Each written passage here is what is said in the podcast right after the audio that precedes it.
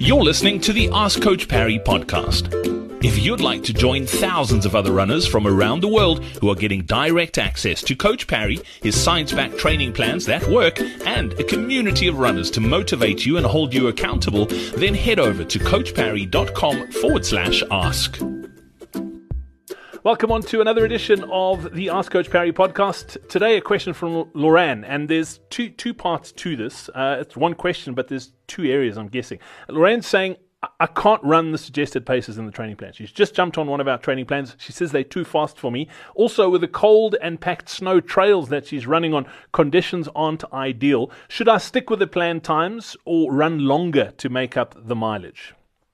Yeah, I mean that's a that's a great question. I think the first thing we need to look at is almost I would think that she's actually on the wrong plan. So we would need to get her on a plan that is more in line with where she is at currently. Um, I've said this before, and, and, and you, you know, we want to be training for where we are currently, where we are at now, not for where we want to be.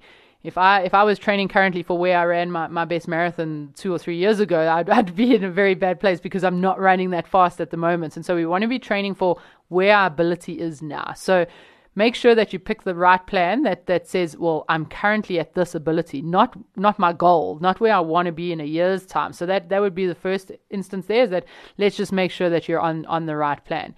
In terms of, you know, being in conditions where, you know, there's lots of snow and, and those sorts of things, we really want to take caution in those situations because just running more, you almost just putting yourself in a situation where you have more more time for risk. Running in snow and ice has, has inherent risks, and so we don't want to be running more in those situations. We want to ensure that we we're just getting the training that we need to until until such time that we can either run outside again or on a treadmill. The the, the pacing is quite interesting though, running on trail because oftentimes a, a pacing range in our training pla- plan, if you're running on trail, it doesn't always correlate.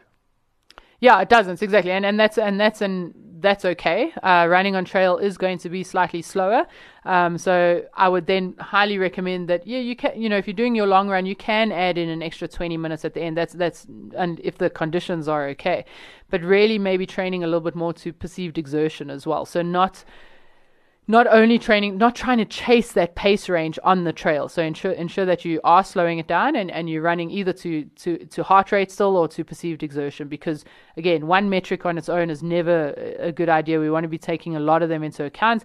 And running on trails is different terrain. It's very it's very different, many different terrains on in one run. So that is going to change your pace. Um, and so looking at heart rates and perceived exertion rather. And when you say this, if we're looking at perceived exertion, so rates of perceived exertion, from one to ten, one being you can do this all day long, ten being that you want to die. Um, you you want to you want to essentially have your easy run should be somewhere between. Obviously, everyone will be different, but somewhere between two to four. And that's and that's almost where you want to walk when you finish off that trail. Be like, oh, okay, I, I could have done that for a lot longer.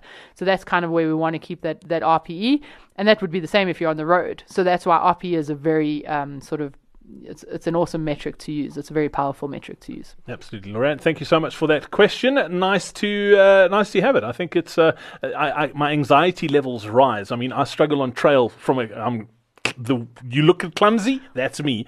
Uh, I can't imagine doing trails in snow and ice. That it just scares the living daylights out. No, of me. No, look, I don't think we, we know what doing a lot in snow and ice means. but but yeah, I, am also I've I've fallen three times on one trail run before, so I'm definitely not made for trail. But doing that in snow and ice would, would be yeah would not be my my game at all. Absolutely, Shona, as always, great to catch up. Thanks for your time today. Yeah, thanks, Brett.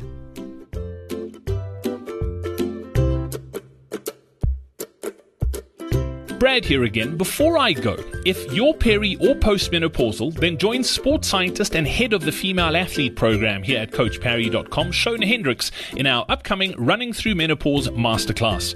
If you'd like to recover from sessions quicker, not feel fatigued or tired all the time, run pain and injury free, improve your endurance, and of course, run faster to and through menopause, then head over to CoachParry.com forward slash menopause or simply click on the link in your podcast player now.